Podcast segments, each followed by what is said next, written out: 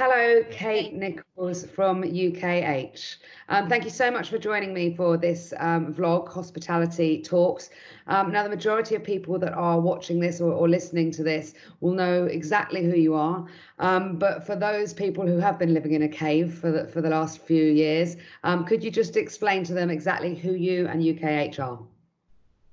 Okay, so I'm Kate Nicholls. I'm Chief Executive of UK Hospitality, and that's the national trade body that represents the whole of the hospitality sector pubs, bars, restaurants, hotels, contract catering, visitor attractions, the whole gamut.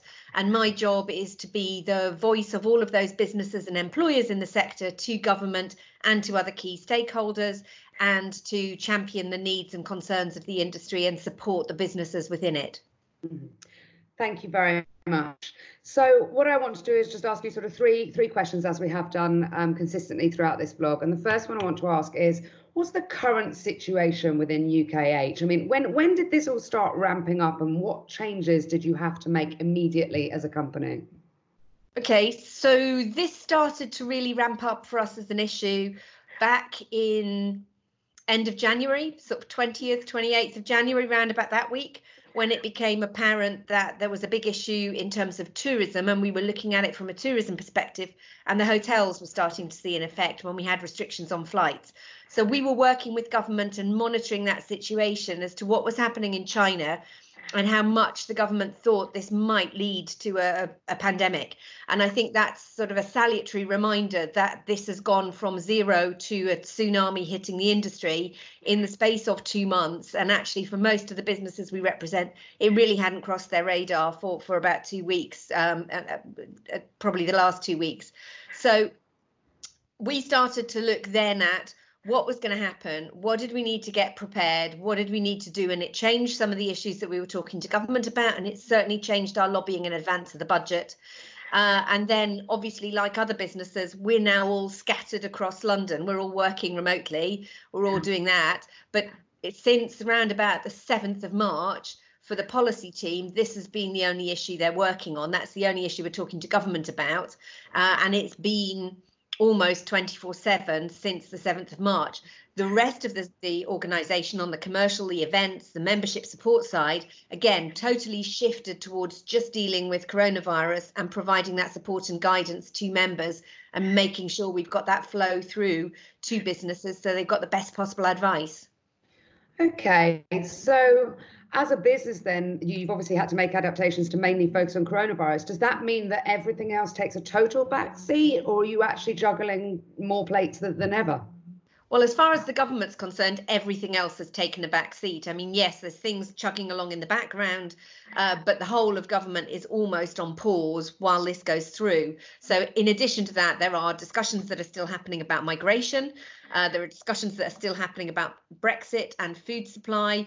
Those seem a very long time ago, but they are still there in the background. And clearly, for our members, it's about how can we provide member support to them at this critical time because this is the time when a trade association really comes into its own. Lots of members don't realise why they might need a trade association or what a trade association does. And then a crisis like this comes along and, and everybody wants to be in the lifeboat and, and to have the support and to, to have that communication. So it's a different way of communicating. It's different issues that we're focused on, but it's the same principles. Mm. And can you just just give me a bit of an outline as to, and as you say, trade associations have come into their own in this situation, whether it's the lobbying, whether it's the support. And we, we spoke to Steve Alton at the BII a couple of days ago.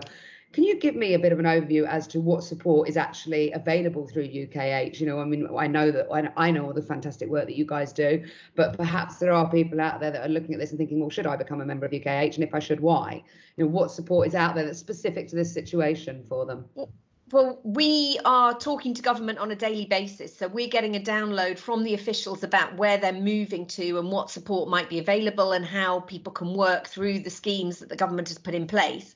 So we're then providing frequently asked questions, advice and information. There's a free website page on our website that's dedicated to coronavirus and has had all the information that's come through from government and obviously we're looking at the breadth. So it's finance it's about workers it's about employee support it's what those individuals can get and it's how you can manage your business uh, as well as linking in with some of our partners who are providing services around uh, finding additional work for workers who are made redundant uh, training and uh, website uh, and on online support uh, as well as mental health and pointing people in the direction of the charity. So it's a complete 360 business support service which we mm-hmm. do in any case for all sorts of issues but now it's just there. So we will go through the government guidance. We'll work out in, as well as helping to shape it we'll work out what it means for hospitality businesses. We'll give them advice on how to apply it to their business. Um, mm-hmm. and we've got a daily alert that's coming through with the most up to date information so instead of needing to go to a, an HR advisor or a, an accountant, you can come and you've got information that's straight from the horse's mouth of what the Treasury is saying. By all means, check it with your legal advisors. But we've also got 24 hour free legal helplines for businesses. Mm-hmm. Okay, and just moving on to, to that, that crystal ball idea of the future and, and what it has in store. I mean, none of us can possibly predict that at this stage, but what do you see changing within UKH because of the situation that we all will have lived through? Do you think that as a as, as an as a trade body you'll do things differently, or do you think there's any lessons to be learned from that?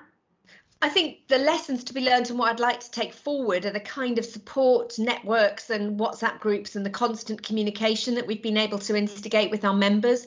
Um, in a trade body, you always have a, a small number of people who are really, really active and are constantly talking to you and at you, and others who are not so well engaged. And we've we've managed to set up structures which allow people to to have a touch point within the association, uh, which I want to carry forward so that we can keep representing what the grassroots want. Um, and I think then it'll be about moving towards the recovery. What do we need to do to put in place before those lockdown conditions are lifted? What do we need mm. to put in place to support those businesses going forward? How can we get them ready to ramp back up? And how can we make sure the government isn't making things worse for us when we get out of this recovery period and has the support package there for long enough to benefit hospitality?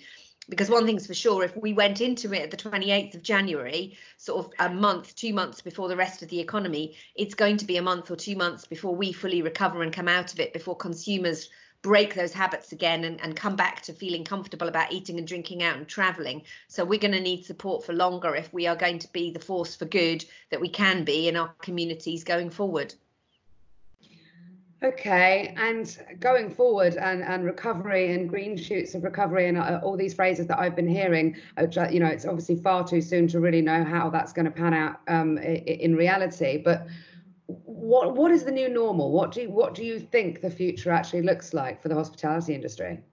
I think in the short term that customers will have got used to doing things locally, and I think that they will go back to uh, going out and, and traveling and doing stuff eventually. But I think they will continue to to look local. Um, I think there's also a focus by consumers in this short term period, and I don't think it'll necessarily last as long as we might hope. But I think they will look at corporate social responsibility and who has been a responsible business. And I think that has been a fundamental change in the way that the de- debate and dialogue has been had, both with government and going forward. And, you know, sort of having Rishi Sunak talking about um, the way we behave in this crisis will define us for a lot longer when we come out of it. I think that will be carried over, uh, and consumers will continue to like to see that and to know what did those businesses do how long that lasts, I don't know, but my guess is that we will go out to our local independent businesses and our local favourite restaurants, whether they're chains or independents, more willingly than we will to, to travel further afield and go for the experiential. So I think it'll mm. take time before that comes back, and it'll take time before people are comfortable going out in mass gatherings again, because it takes six weeks to make a habit or break a habit. Um, and we're going to mm. be in this situation for a lot longer than six weeks. Yeah. Absolutely. Well, thank you very much, Kate. Thank you so much for sparing us the time because, uh, as everyone knows, you're incredibly busy at the moment. And on behalf of the entire industry, thank you for all your hard work. Um, and thanks for giving me the time today. Thank you. Pleasure. Thanks.